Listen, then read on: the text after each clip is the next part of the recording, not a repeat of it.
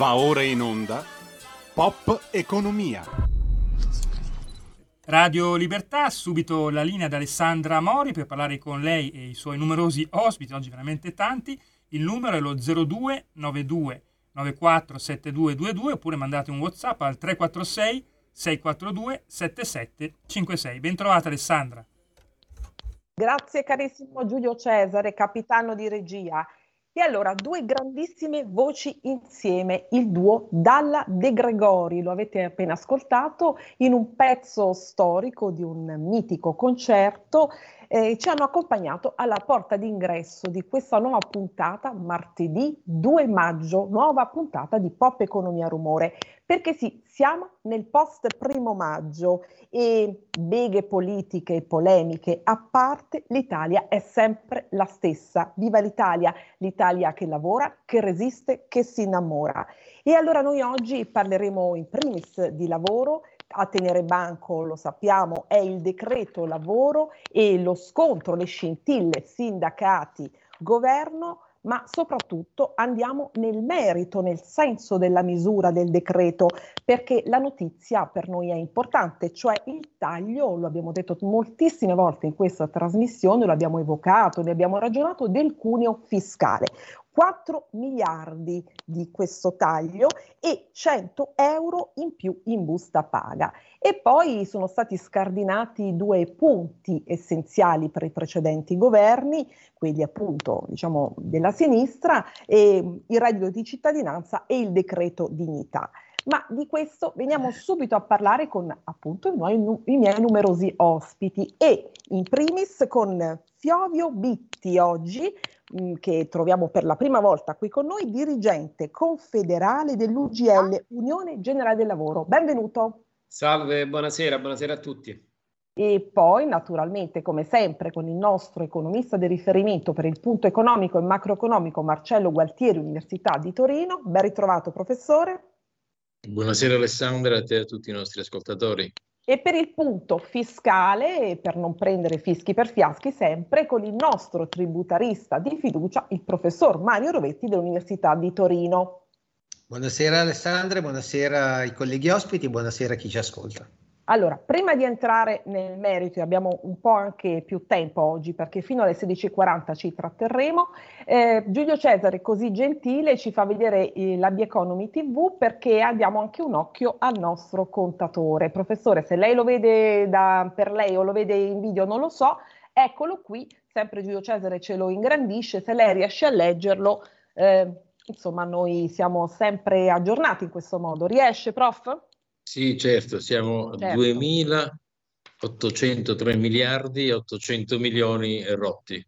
Ecco, sa professore, in questi giorni che, non, che, ci hanno separato perché c'è stata la ricorrenza del 25 aprile e noi non siamo andati in onda, l'ho pensata perché ho trovato anche una notizia carina, a mio avviso di colore, ma anche particolare. Il paese con il debito pubblico più piccolo al mondo è il Brunei, pensi, un piccolo sultanato autoritario del sud-est asiatico che eh, basa tutta la sua fortuna sull'industria petrolifera. Dobbiamo andare nel Brunei noi per far sgonfiare il debito pubblico? Beh, eh, notoriamente il sultano del Brunei è stato per decenni l'uomo più ricco del mondo, prima che i big della New Economy, Joseph Bezos, eh, il patrono di Tesla, insomma tutti quelli della New Economy lo soppiantassero, ma è stato per decenni l'uomo più ricco dell'universo. Più ricco dell'universo. E allora su The Economy TV tante notizie, oltre a tutte le video news in tempo reale, oggi anche un pezzo del Codacons per voce e volto del suo presidente di Ascenso che ci aggiorna sulla tutela, come tutelarci dalle vendite, dal telemarketing e poi una marea di notizie sulla New Economy, sulla Green Economy e tra poco in, in online anche eh, la pillola del professor Rovetti, però non vi, ah, non vi, dico di più, e poi e poi qualcosa sull'intelligenza artificiale di molto particolare che andremo a produrre tra domani e dopodomani. E allora andiamo su tutto, puntiamo tutto sul lavoro. E allora, Fiovio Bitti, che cosa sta succedendo? E abbiamo visto un po' eh, un scintille in questi giorni. Eh, Landini, ehm, la CGL e la Will soprattutto hanno contestato eh, senza mezzi termini il metodo in cui poi è stato affrontato tutto, perché lo ripeto, c'è stato, c'è stato approvato proprio ieri, giorno della festa di lavoro, il decreto lavoro, in cui sono contenute molte misure, tra cui quelle che ho appena anticipato, ma soprattutto che cosa contestano? Contestano, soprattutto la CGL, eh, che questo metodo, che questo nuovo modo di affrontare il tutto precarizzi il lavoro. È così? Allora, tanto buonasera di nuovo. Sì, io ero presente l'altra sera a Palazzo Chigi insieme al nostro segretario generale Paolo Capone, mm. per cui ho assistito alle scintille, diciamo così, in, in diretta. È chiaro che noi quattro, come sigle sindacali, UGL, Cisloville e UGL, ma del resto anche le organizzazioni datoriali e altre sigle, tutti chiediamo il taglio del cuneo fiscale e contributivo. Il governo ci ha messo sopra dei soldi molto molto importanti eh, quantificati circa eh, fino a 100 euro di taglio del, del cuneo eh, da luglio a dicembre, eh, per cui tutti quanti avremmo dovuto essere molto soddisfatti di questa misura.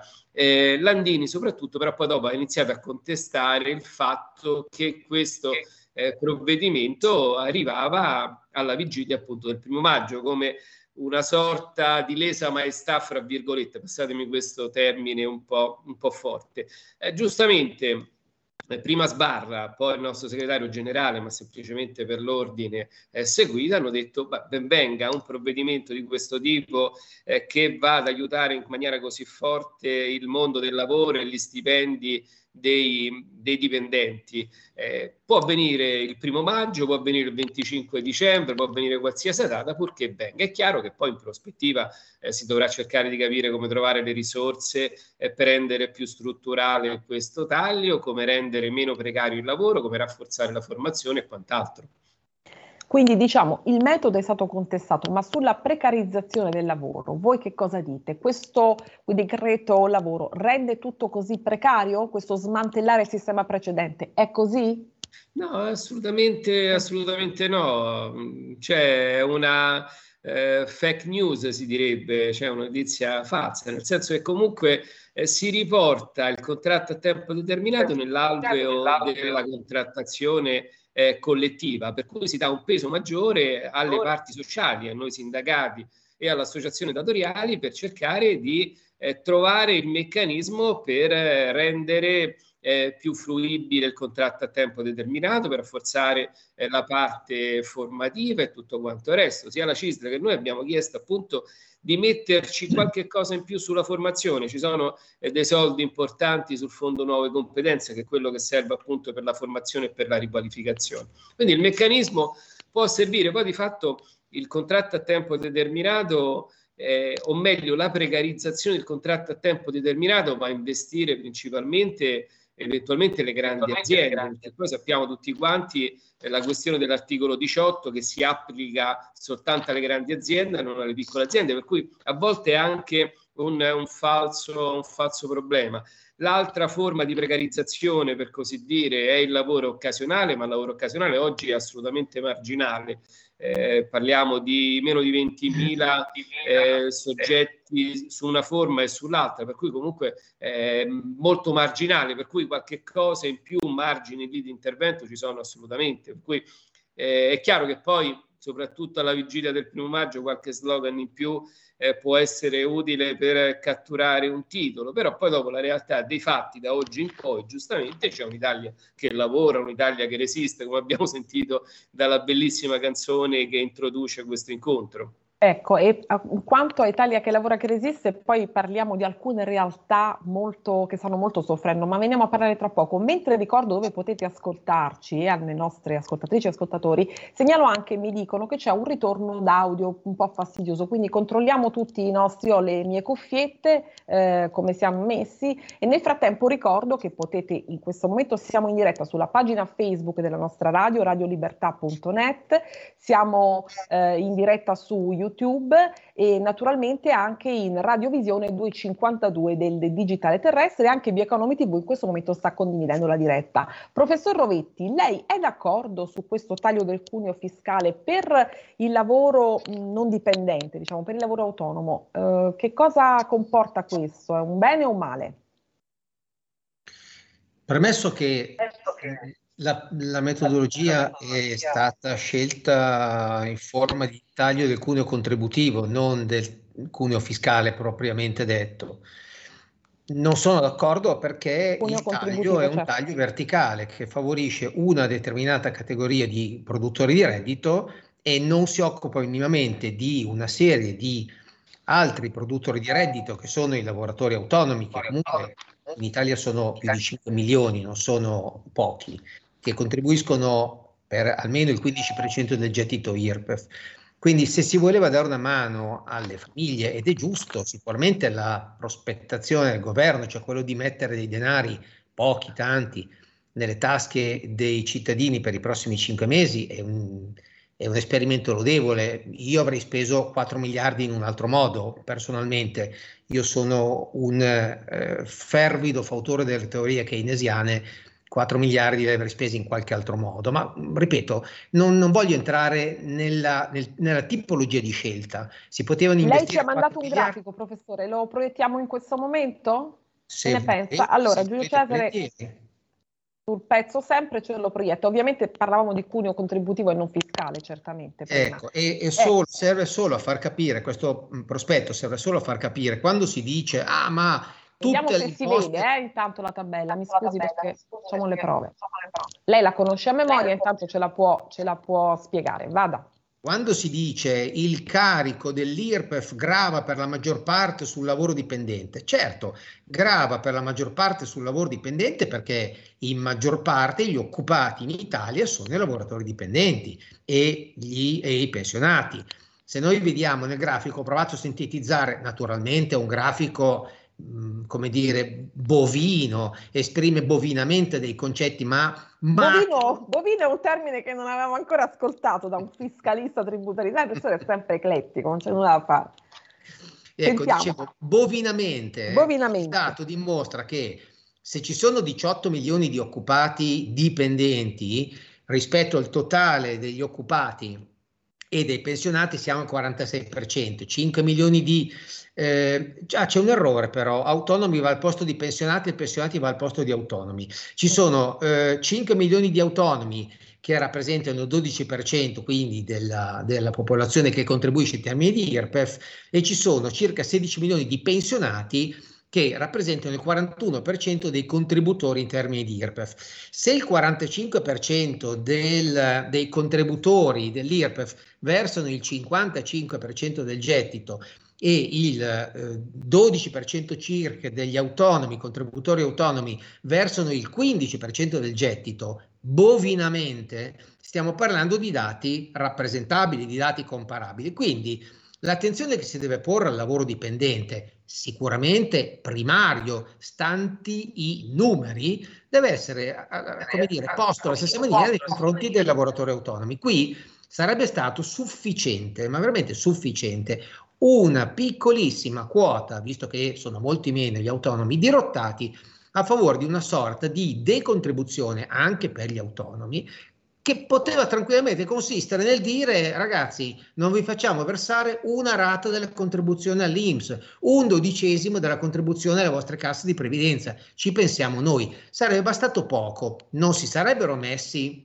nelle tasche dei lavoratori autonomi i 400-500 euro che questo meccanismo eh, del decreto eh, di ieri eh, prevede a favore dei lavoratori dipendenti, se ne sarebbero messi nelle saccocce 200-300, ma non è più una questione di guerra tra il 100 euro in più e il 100 euro in meno, è un segno di attenzione all'intero ceto degli occupati. Degli occupati. Io, l'avrei scritto, io l'avrei scritto diversamente. Allora, tanta attenzione al ceto degli occupati, manca qualcosa bovinamente, professor Gualtieri, per il lavoro autonomo. Che cosa manca? Non ci accontentiamo mai. Quante volte è stato detto qui taglio del cuneo fiscale sarebbe fondamentale? Che ne dice?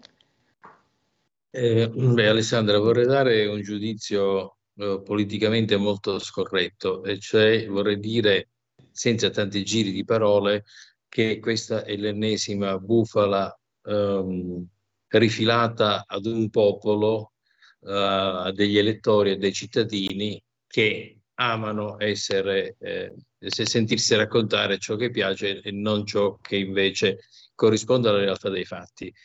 vengo al sodo con due punti fondamentali. Il primo, qual è l'impatto di questo taglio sul cuneo fiscale? L'impatto sul cuneo fiscale, come ha detto il professor Rovetti, va a vantaggio di una limitata categoria di lavoratori, lascia fuori gli autonomi e i pensionati. Francamente mi ricorda il bonus 80 euro di Renzi. È molto simile, è molto simile perché seleziona tra i percettori in maniera assolutamente, eh, come dire, arbitraria, perché i lavoratori dipendenti e non i pensionati. Mi si potrebbe dire, e vengo al secondo punto, che questo potrebbe aiutare l'occupazione. E invece io penso proprio che non sia così. Faccio un brevissimo excursus mm. storico che però è fondamentale per capire il punto a cui siamo. Uh, le decisioni di imprese e lavoratori relativamente ai rapporti di lavoro, cioè le imprese decidono di assumere un lavoratore un lavoratore decide di accettare un una determinata offerta di lavoro, è una decisione estremamente razionale, è una decisione che viene presa guardando ad un'ottica di lungo periodo perché non è come la decisione di comprare un bene di consumo, io vedo un bel paio di scarpe, ho i soldi in tasca, me li compro. Non è una decisione istintiva, è una decisione razionale. Perché? Perché nessun lavoratore piace perdere o cambiare il posto di lavoro dopo pochi mesi, a nessuna impresa piace assumere un dipendente, magari istruirlo e doverlo cambiare o licenziare dopo pochi mesi. Questo vuol dire, è importantissimo, perché vuol dire che le decisioni relativamente al mercato del lavoro sono decisioni che devono essere assunte con un'ottica di lungo periodo. Quindi che cosa cercano lavoratori e imprese quando eh, decidono se accettare o meno una proposta di lavoro, se formulare o meno una proposta di lavoro? Cercano una stabilità di normative, una stabilità di eh, quadro di riferimento. Orbene, questo discorso dei eh, taglio al cuneo fiscale per quattro mesi, mi chiedo in che maniera possa in qualunque modo agevolare il mercato del lavoro. Perché per quattro mesi, sei mesi, io ho uno sconto contributivo, l'impresa, eh, il lavoratore incassa di più e poi al primo gennaio cosa succede? Non si sa. Questa è la storia del mercato, della legislazione del lavoro in Italia. Faccio un excursus perché è fondamentale. Partiamo dal Jobs Act del governo Renzi. Doveva limitare il lavoro precario e facilitare le assunzioni a tempo indeterminato, eh, facilitando um, la possibilità di risolvere questi contratti, eh, dei contratti a tempo indeterminato. Dopo poco tempo la Corte Costituzionale lo ha cassato.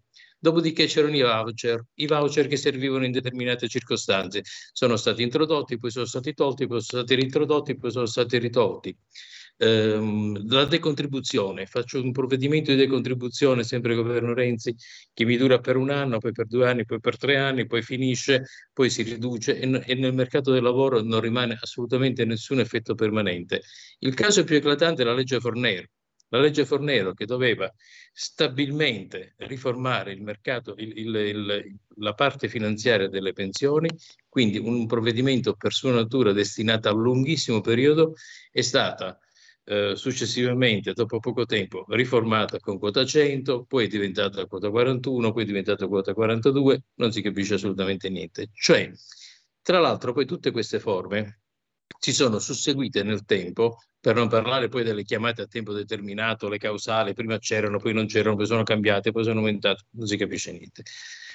Sovra, tutto questo sovrascriversi di norme tolgono quella certezza del quadro di riferimento che è quello che le imprese cercano, le imprese e i lavoratori cercano quando decidono, di, eh, eh quando prendono decisioni in tema di materia del, di, di Eppure mercato Giorgia del lavoro. non insiste, questo è il più importante degli ultimi decenni. C'è anche un Ma no, ma non è così, ma, no, ma non, non, è, così, così. perché non è così perché eh, un fact checking molto, molto veloce. Il taglio del governo Draghi è stato di 11 miliardi, il taglio del governo Renzi con il bonus, sul quale io sono contrarissimo peraltro, è stato di 9 miliardi. Quindi questi 4 miliardi non, sono, non è il più grande taglio della storia. Ma poi cosa vuol dire il più grande taglio della storia? È una presa in giro perché, Alessandra, è nuovo debito. È un nuovo quindi debito. Sono, è un nuovo... Quindi sono nuove tasse che pagheranno gli italiani. Quindi non c'è nessun tesoretto, ma quale tesoretto? Abbiamo semplicemente aumentato il deficit, cioè il debito. È una e presa allora... in giro a chi... Prego, scusami. È una presa sono, in sono, giro. Sono veramente offeso. No, ri, ri, ri, rivolto subito, ributto la domanda su eh, il nostro sindacalista qui, il rappresentante del GL. È un debito? Non abbiamo fatto nulla? Non si è fatto nulla? Ci dica un po'. No, allora, da parte nostra si è fatto nulla, si è fatto. Si è fatto. E vorrei però rispondere eh, ricordando una frase detta dal ministro dell'economia Giorgetti l'altra sera, ha detto prima la, prima la, la Presidente del Consiglio, ha detto noi ci saremmo aspettati comunque un certo riconoscimento da parte dei sindacati, perché giustamente come fanno notare eh, le, le, gli altri ospiti, eh, il taglio ha riguardato una certa platea di lavoro dipendente, quindi lavoro dipendente privato, eh, fino a un certo reddito e tutto quanto. Quindi la Presidente del Consiglio ha detto ci saremmo aspettati comunque un bravo e non delle critiche su questo aspetto qui, strumentali, perché l'abbiamo fatto il primo di, di maggio. Giorgetti, col suo solito fare molto fra l'ironico e, e, il serio, ha detto noi probabilmente ci aspettiamo che appena esce fuori il decreto avremo delle critiche forti dal lavoro autonomo e da Confindustria e tutte le altre associazioni datoriali, perché evidentemente noi abbiamo scelto politicamente in questo momento di andare a toccare quella quota lì che riguarda il lavoro dipendente. Quindi lo sconto è per il lavoratore dipendente, ma per l'azienda sostanzialmente non cambia nulla, l'azienda che paga lo stipendio. Chiaramente l'obiettivo è che quegli 80, 90, 100 euro in più da qui e per i prossimi sei mesi possano sostenere un pochetto di più i consumi perché altrimenti eh, le famiglie si ritrovano a dover pagare esclusivamente le bollette del gas e dell'energia elettrica e magari non hanno soldi per fare altre, altre cose. Quindi c'è questo aspetto, è stata una scelta politica giusta, sbagliata, eh, c'è anche l'impegno del governo comunque che ha aperto un tavolo sul lavoro autonomo, per cui da lì potrebbe uscire qualche cosa di interessante e poi ricordo è partita la riforma, il leader per la riforma fiscale, che è la madre di tutte le battaglie. Ne parliamo sempre. Ora, tra eh, due minuti, mandiamo la pubblicità, ma voi rimanete con noi altri dieci minuti perché così continuiamo. Una battuta, professor Rovetti, su questo breve breve, poi mandiamo la, la sigla dell'altra parte, la pubblicità e continuiamo. Prego. Una battuta breve breve, il ministro Giorgetti fa il commercialista nella sua precedente vita, quindi non è sciocco, non poteva non immaginare che qualcuno avrebbe sollevato il tema sotto il profilo della equità. Poi non sto dicendo, ripeto ancora una volta, è stato sbagliato mettere 100 euro nelle tasche dei eh, contribuenti. Personalmente io sono più che convinto da economista di serie B qui, il professor Marcello Gualtieri Docet, ma da, da economista di serie B, i 100 euro a termine non aumenteranno la propensione al consumo in nessun modo. Se va bene, bene, bene, bene, bene, bene, questi 100 euro vengono tesaurizzati. Male, male, male, male contribuiscono al, semplicemente a, ad alleviare le spese correnti mi, della famiglia. Mi dicono che abbiamo una telefonata, quindi la interrompo velocemente. Prego. Pronto? Pronto, buonasera, eccoci qui.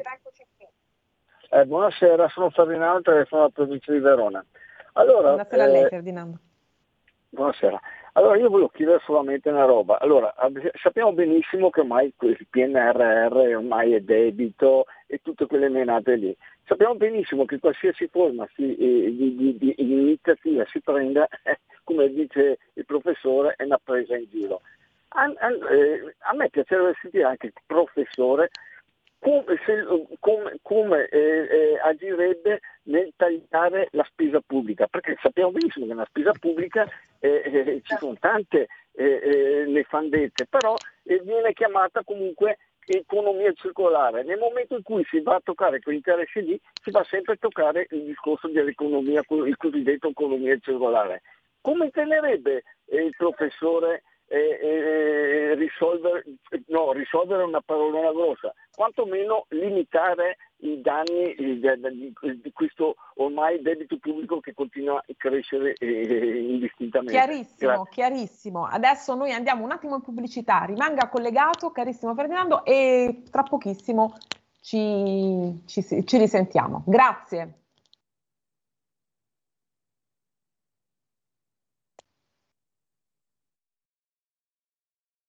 Da oggi finisce il periodo di trasmissioni sperimentali a colori e inizia quello delle trasmissioni regolari, come deciso dal Ministero delle Poste e Telecomunicazioni. Cambia il giorno, cambia l'orario per la nostra Gabriella Monti con Mi ritorni in mente ogni mercoledì dalle ore 15 solo su Radio Libertà. Bacini, bacetti, baciotti. Buonasera signorina, kiss me goodnight.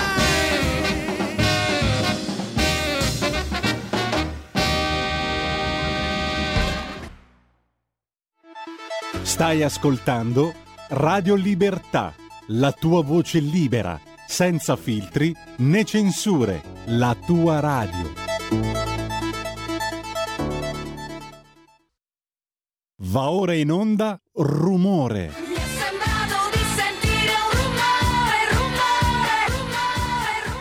Radio Libertà, eccoci alla seconda parte di Pop Economia, ancora pochi minuti prima di entrare in rumore con altri due ospiti, quindi ridiamo subito la linea a Alessandra.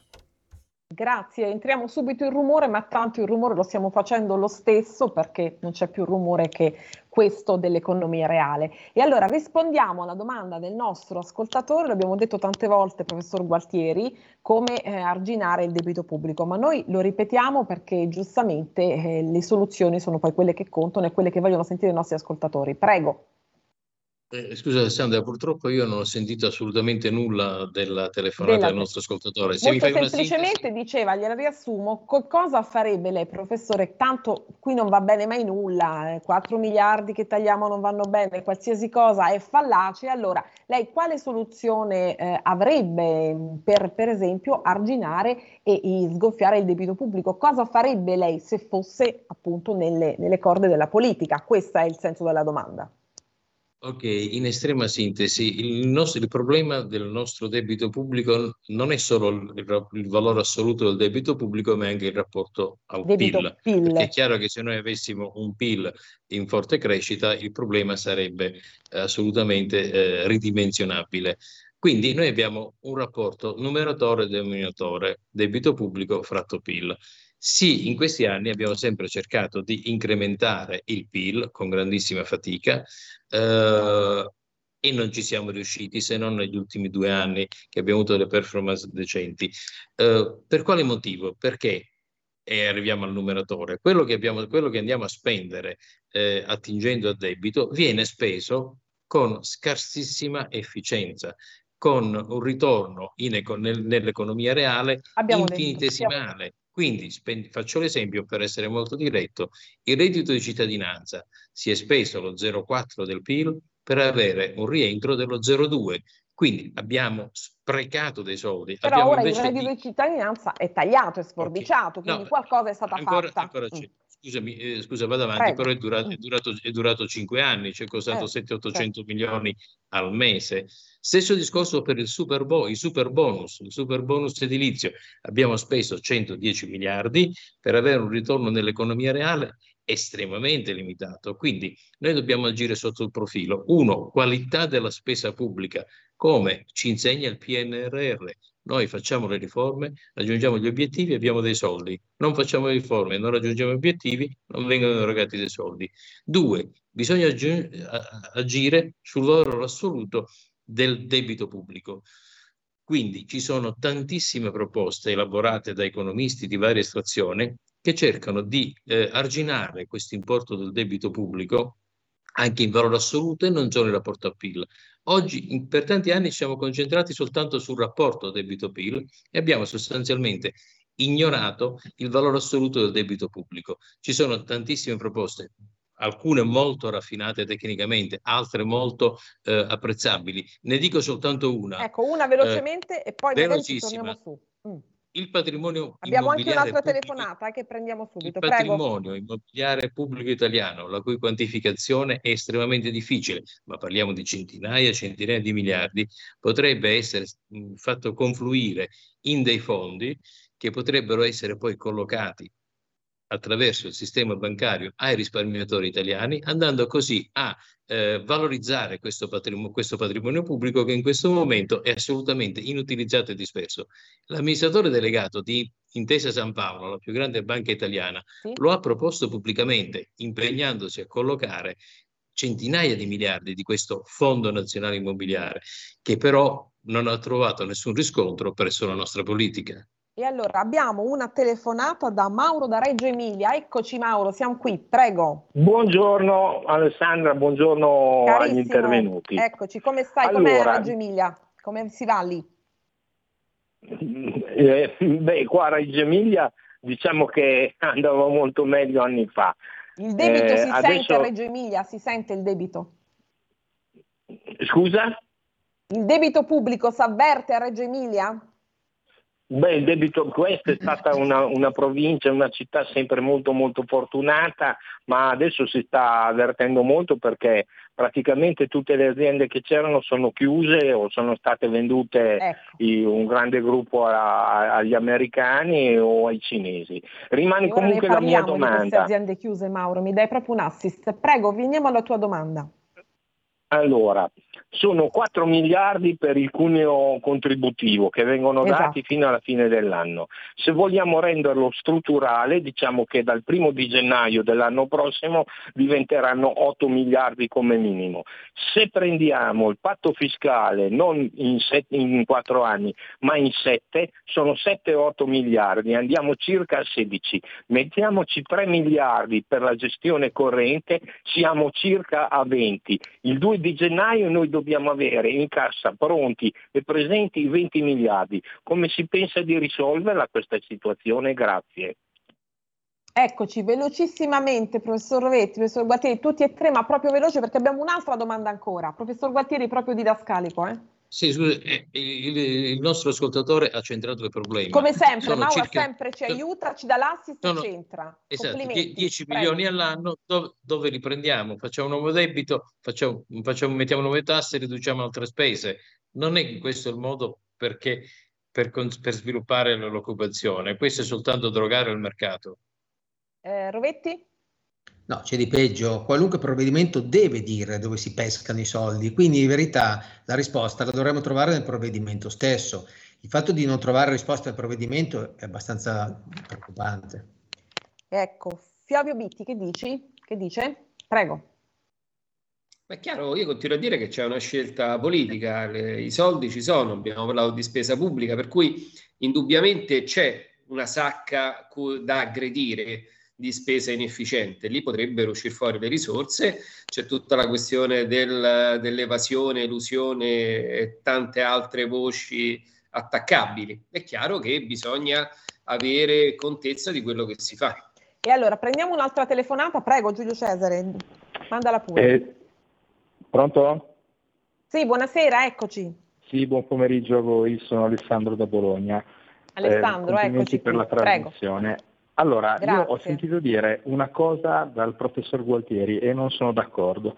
Il professore dice se prendiamo il patrimonio immobiliare pubblico e lo mettiamo dentro ai fondi che poi le banche collocheranno ai risparmiatori, abbiamo valorizzato il patrimonio immobiliare pubblico. Non sono d'accordo perché il patrimonio immobiliare o lo gestisci e quindi è un asset oppure è un debito perché va mantenuto e se questo patrimonio immobiliare lo impacchettiamo, lo mettiamo nei fondi e i fondi li vendiamo e il patrimonio immobiliare pubblico non viene utilizzato, non viene valorizzato come non è utilizzato e valorizzato adesso, vendiamo de- del debito, non vendiamo del, eh, come posso dire, del valore. Ecco, mh, volevo una risposta su questo. Grazie di Grazie Alessandro. Professore, No, è centratissimo. Il punto è che adesso Mi piace molto quando immobiliare... gli ascoltatori ci parlano e anche dissentono con noi, è bellissimo. No, ma io concordo con quello che ha detto il nostro ascoltatore, perché ecco. il, punto, il, punto, di partenza è che adesso il patrimonio immobiliare pubblico eh, è assolutamente non gestito o mal gestito o abbandonato. Basta ricordare le caserme che sono sparse in, me- in mezza Italia, sono completamente abbandonate ci sono infiniti esempi. Il problema qual è? Quindi sarebbe di eh, valorizzare questo Conferire al fondo significherebbe eh, avere uno strumento per poter valorizzare il patrimonio, per poterlo, eh, come dire, farlo, farlo fruttare, mentre invece adesso nessuno lo fa fruttare, versa tutto in uno stato di abbandono e di degrado importante. Ovviamente io non mi riferisco a quei beni del patrimonio immobiliare pubblico che sono assolutamente indispensabili, mi riferisco ad esempio ai tribunali, agli ospedali, alle scuole, quelle non fanno parte di questo patrimonio, fa parte di questo patrimonio immenso tutto ciò che è attualmente abbandonato e non gestito. Il problema è che rapido, è, rapido, stato chiesto per anni, è stato chiesto per anni agli enti pubblici territoriali, al quale a seguito della riforma Tremonti questi beni sono stati regalati, conferiti, di effettuare almeno un inventario di questi beni. Attualmente il 40% di questi beni non è assolutamente censito, quindi non sappiamo neanche quant'è questo patrimonio pubblico, potrebbe essere una cifra di svariate centinaia di milioni, ma di miliardi, non può essere la stessa cosa se sono 500 miliardi o 800 miliardi. E allora, Questo è il nocciolo del problema. Il tempo nell'economia e nell'economia reale vola sempre perché i temi sono tanti e tutti allo stesso modo importanti. Io voglio chiudere questa prima parte, più ampia del solito oggi, ricordando quello che, riallacciandomi a quello che dicevo all'inizio della puntata, e cioè quell'Italia operosa, resiliente, quella sì che fatica, che soffre moltissimo. E voglio ricordare due casi uno quello della GKN di Campi Bisenzio, una industria fiorentina importantissima nel settore dell'automotive, che pensate sta provando a ripartire da sola, cioè quei 200 operai dei 422 in totale licenziati stanno cercando di autosalvarsi, cioè di fare una cooperativa per continuare e procedere loro, nel loro lavoro, perché sono stati abbandonati da tutti, azienda, proprietà, e molto altro ancora. E mm, spero presto di avere qualche, qualcuno di loro qui in trasmissione con un, anche un rappresentante della politica per un confronto e per vedere che cosa, che cosa, fare, che cosa dire e capire ancora. E ancora la realtà di Portovesme, 1500 posti di lavoro a rischio in Sardegna e ancora sempre, ma ne parliamo sempre sempre, il popolo appunto dei non garantiti, quindi quelli del lavoro autonomo, delle partite IVA, delle grandi imprese, ma anche e soprattutto delle piccole e medie imprese e qui a rumore ne parliamo sempre sempre. Ecco, io ehm, la invito di nuovo, lei ovviamente il segretario nazionale che sempre abbiamo qui Capone, eh, Fiovio Bitti, per parlare ancora di queste realtà, perché il tempo sta andando via. Che cosa ci dice su questo? Proprio un frammento e chiudiamo un frammento. Sì, eh, le, le vertenze citate... Eh. Le vertenze citate sono tutte quante vertenze vere, reali, eh. concrete. Eh, io aggiungerei Barzila a Trieste, fra queste vertenze qui, per cui delle aziende che comunque avevano un senso e tutto quanto il resto, per decisioni prese da qualcun altro eh, che non si sa dove bene dove abita, rischiano di chiudere da un momento all'altro. È chiaro che lì c'è lo strumento della partecipazione, la possibilità per i lavoratori di fare una cooperativa, di mettersi insieme per poter rilanciare la, la, la produzione. Sono esperienze da seguire con molta attenzione e il sindacato deve fare la sua parte, la sua parte. in maniera moderna. Benissimo, moderna. E allora vi saluto, vi ringrazio e vi do appuntamento a prestissimo. Grazie. Grazie, arrivederci. Ciao Alessandra, il Grazie debito pubblico è aumentato di 14 milioni questa, durante questa trasmissione. Bene professore, benissimo, anzi malissimo, ma noi dobbiamo capire che cosa succede. Grazie professor Rovetti, grazie professor Dottori, grazie a Fabio Bitti.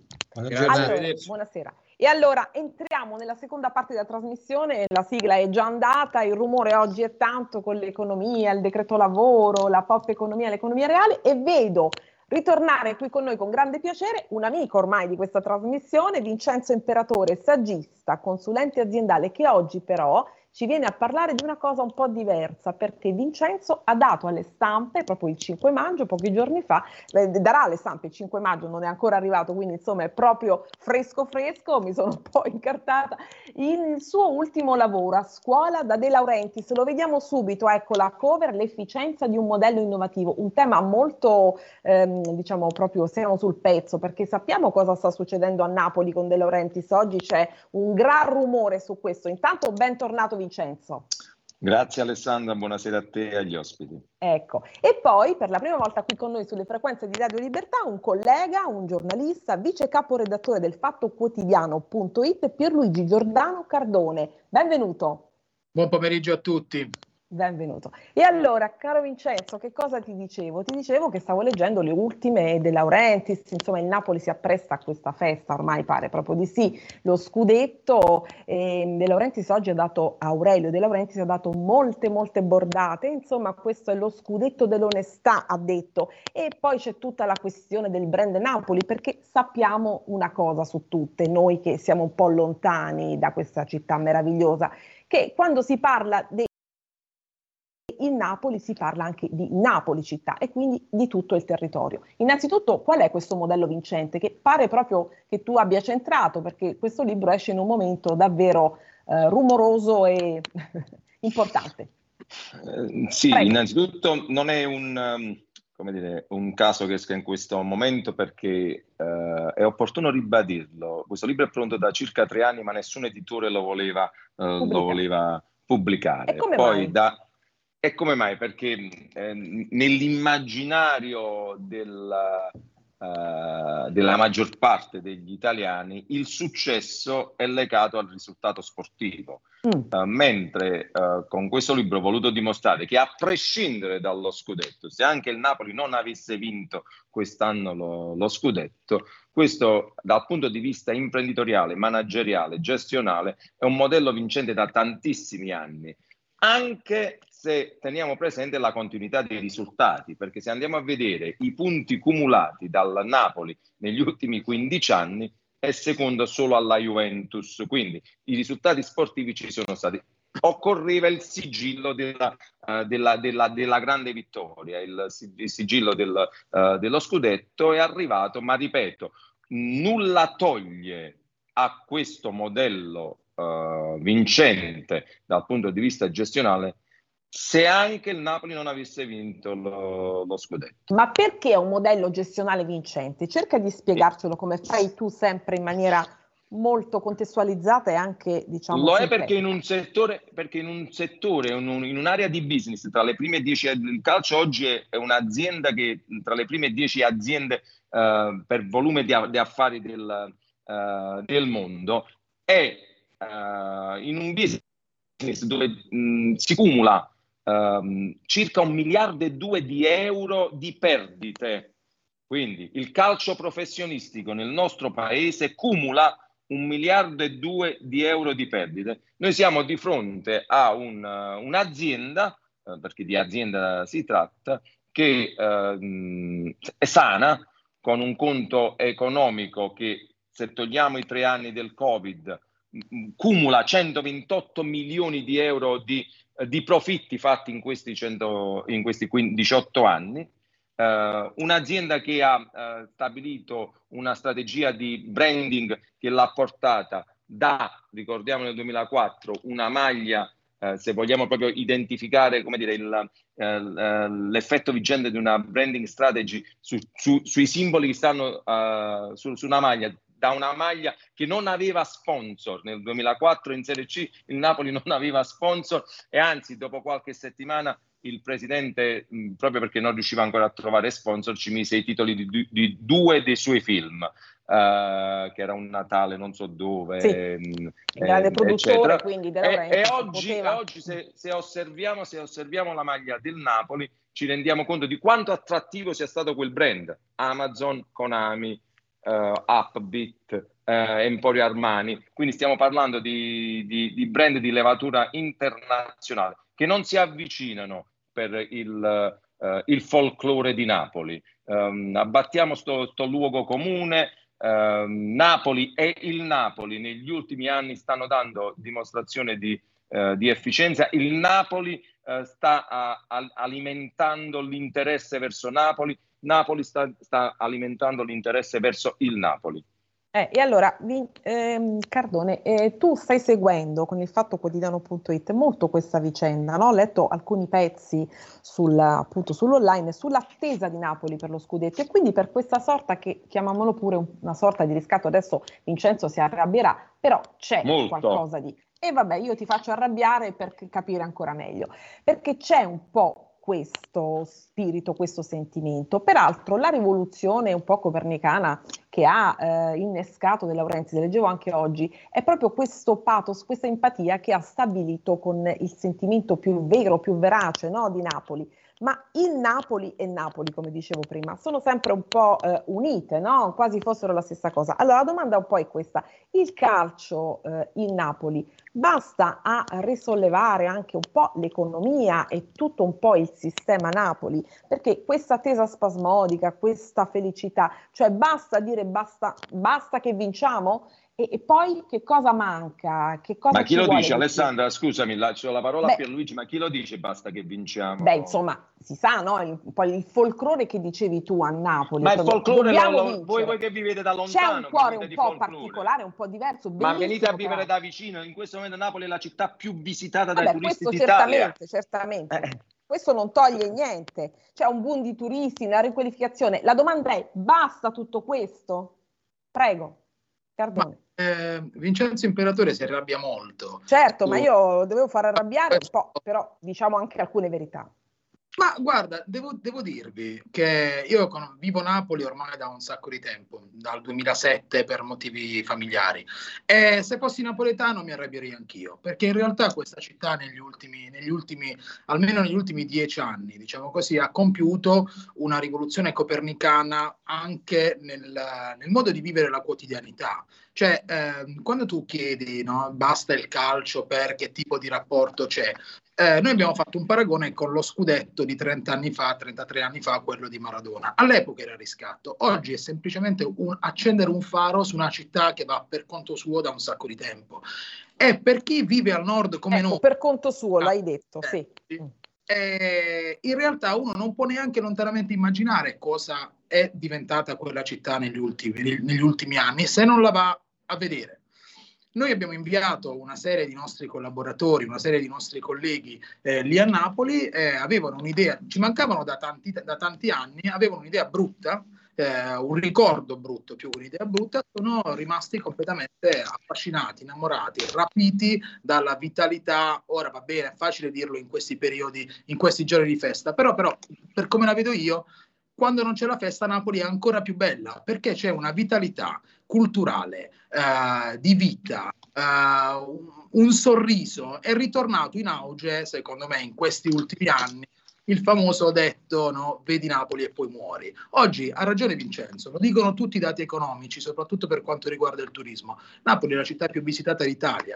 Hanno fatto sold out il 25 aprile, non c'era lo scudetto. Hanno fatto sold out, ma sold out noi abbiamo avuto difficoltà serie a trovare una stanza per far dormire il nostro inviato eh, da Milano. Hanno sold out per il 2 giugno. Tu Le pensi che non sia limitato al periodo questo? Pensi che sia continuativo questo no, eh, sì, per, per, eh, ti spiego perché. Ci sono delle grosse catene eh, alberghiere, le più grandi del mondo, che stanno aprendo quattro strutture enormi in provincia di Napoli. Nel momento in cui non va bene solamente la anche il decentramento del turismo significa che è un modello vincente, non un momento. Questo è assolutamente indicativo di quello che sta accadendo negli ultimi 10-15 anni a Napoli. Poi è chiaro che il calcio è, uno, è un, un riflettore in più, questo è poco ma sicuro. Uh, per abbattere, per, Luigi, consentimi, per, per, abbattere qualche luogo. Ma comune. non è luogo comune il mio, neanche preclusione, ci mancherebbe. L'Ampoli è la città davvero più no, bella. No, non il tuo, ma, ma, di, ma di chi. Però... Ma lascia perdere il bello, ma il bello era bello pure uh, tre secoli mm. fa, quando è stata fondata Napoli. Fortunatamente il nostro Signore insomma, ci, ha, ci, ha, ci ha fornito di, un, di, una bellezza già 3000 anni fa. Il, il problema è un altro il, um, i, i, luoghi comuni nascono anche da un, un'analisi fatta un po' superficialmente. Cioè, noi dobbiamo anche ricordare, ci sono alcuni uh, record, usciamo dalla pagina sportiva. Certo. Uh, Napoli è uh, una città che fino a 10-15 anni fa aveva le amministrazioni comunali controllate ogni sei mesi. Ecco. Ogni sei mesi da, da, circa dieci anni non troviamo un assessore indagato. Parlo del, delle due giunte dei magistris e anche di questa breve giunta, al contrario di quanto è avvenuto in tantissime città del nord. Uh, non le citiamo, ma comunque le, le ricordiamo tutte. Uh, e questo è, un, è, anche un segnale, il politico è l'espressione del, uh, del senso civico e dello sviluppo uh, civico della, de, della città. E questo è un risultato non indifferente. Se poi ci metti che um, non è quest'anno, ma da circa dieci anni facciamo sold out in, tutte, in tutti gli alberghi della, della città, che il museo più visitato in assoluto d'Italia sembra che sia, sia, sia il, uh, il, Cristo Velato, la cappella di San Severo dove ci sta il, il Cristo Velato. Mm, insomma, informiamoci prima, poi che, che questo sia un momento di, di, folklore e che porti, come dire, anche a, a considerare Napoli per quella che diciamo così, antropolog- antropologicamente lo è. Sì, parlavo di alcuni dati eh, ci drogheremo, uh, scherzo, ci ubriacheremo di felicità, um, faremo cose che non si sono viste in nessun'altra città perché siamo antropologicamente così. Però da qui a passare per i Pulcinella, no, i Pulcinella mm, forse stanno anche in tantissime, stanno sicuramente in tantissime altre città. Ma Pierluigi, ecco, quello che io voglio dire non è questo, perché il turismo va benissimo, tutto si incrementa e va benissimo, ma Napoli provoco un po' anche te, anche la città che ha per reddito di cittadinanza ehm, ha il doppio dei percettori della Lombardia. Insomma, io quello che voglio dire è sul punto di vista dell'impresa, del lavoro, ecco, il turismo va bene, va bene tutto, ma su questo punto come siamo messi? Ti rispondo con un dato. Prego. Napoli è il, primo posto in asper, classifica del Sole 24 Ore, no? quindi non classifica di Vincenzo Imperatore, che ovviamente è, è, ha un piccolo conflitto di interesse. Eh, Napoli ha il primato assoluto in Italia per nuove start-up sulle imprese eh, registrate. Basta questo. Napoli ha, lui parlava, Vincenzo parlava del Cristo velato. Le catacombe di San Gennaro, come abbiamo documentato sul fatto quotidiano.it, sono passate in pochi anni da 2.000 visitatori al giorno a 200.000 visitatori al giorno. La cooperativa sociale che gestiva la struttura aveva due persone assunte, ora ne ha 48 e sono tutti giovani. Di che stiamo parlando? Questo è il lavoro, queste Questo sono aziende. Lavoro, economia. E quanta gente che fino a qualche anno fa eh, diciamo che mh, campava di espedienti e chiedo scusa a chiunque possa eh, sentirsi accusato da questo di questo certamente eh, abusata quanta gente ora invece lavora con il turismo? Tantissimi, ve lo posso assicurare, conosco un sacco di gente che prima lavorava alla giornata e ora ha delle proprie attività eh, che funzionano e, e, che vanno molto bene. Ci sono alcune zone di Napoli che fino a qualche anno fa erano conosciute per, per la camurra, per gli atti criminali, parlo di quartieri spagnoli, parlo, parlo di Forcella. Oggi mh, t- tanti di, di, quelle persone che avevano preso una strada sbagliata si sono, sono stati recuperati, hanno attività ristoranti, B&B, ehm, attività t- turistiche, eccetera. Poi se tu mi dici, cara...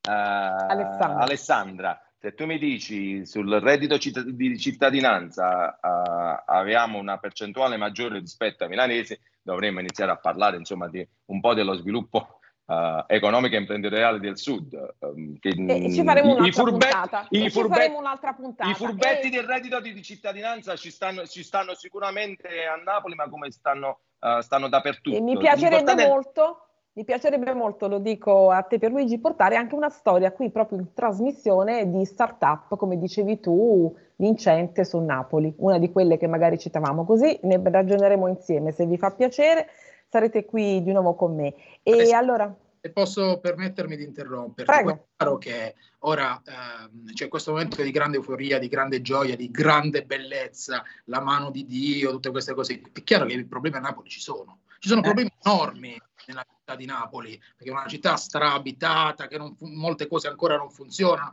però devo dare ragione a Vincenzo Imperatore, eh, noto un po' di fastidio da parte di qualcuno a celebrare questa città per il calcio. Secondo me questo non è giusto, perché dovrebbero andare a, a vedere che cosa significa vivere a Napoli oggi. Se io potessi trasferirmi, mi trasferirei ieri. Ed è proprio per questo, perché il calcio, il calcio, non deve essere lanciato, non deve essere soltanto riposo nel contingente, bisogna avere una lunga visione una prospettiva. Prego Vincenzo, siamo in chiusura, vai. Sì, Alessandra, ma il calcio, ripeto, è la decima azienda per volume d'affari del nostro paese. Eh, so. E venissero davvero, il titolo non, non, è stato... Venissero a scuola da De Laurentiis anche i presidenti di Inter, di Juve eh, e di tante altre, di altre, tante altre squadre che operano in città nel triangolo, nel famoso triangolo dello sviluppo economico e non riescono a fare impresa profittevole.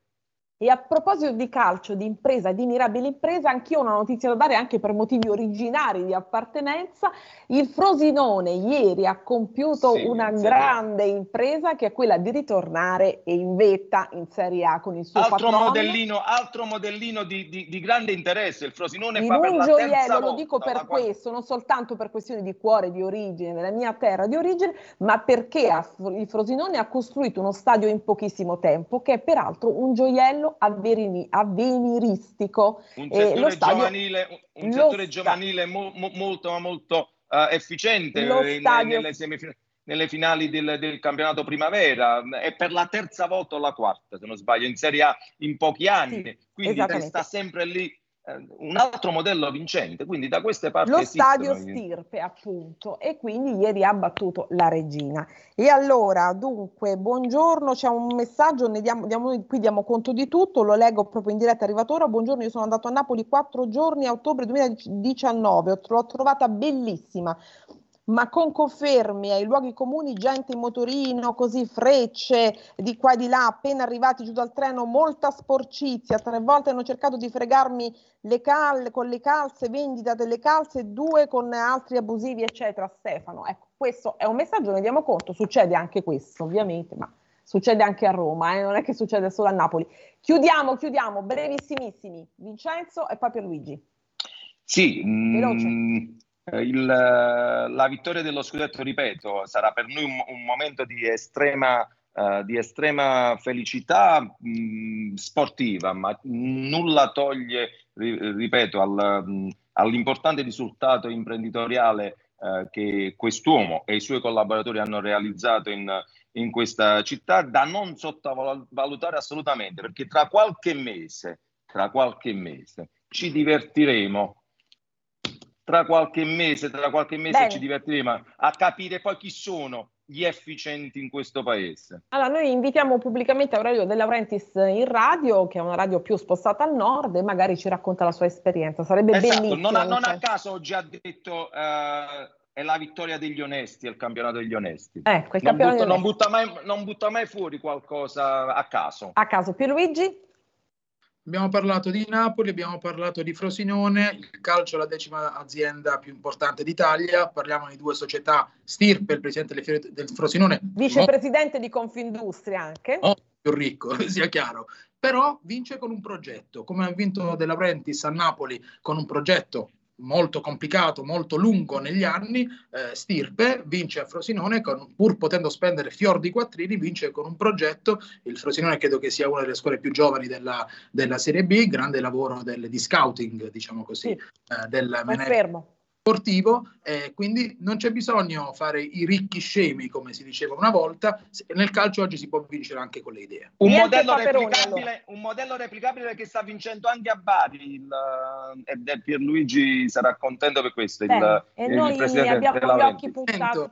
Perché io so anche la fede calcistica di Pierluigi, beh, ognuno insomma ha, i suoi, ha la sua fede, giusto ed è bello così. E allora vi ringrazio, vi saluto e vi do appuntamento Grazie a voi. a presto.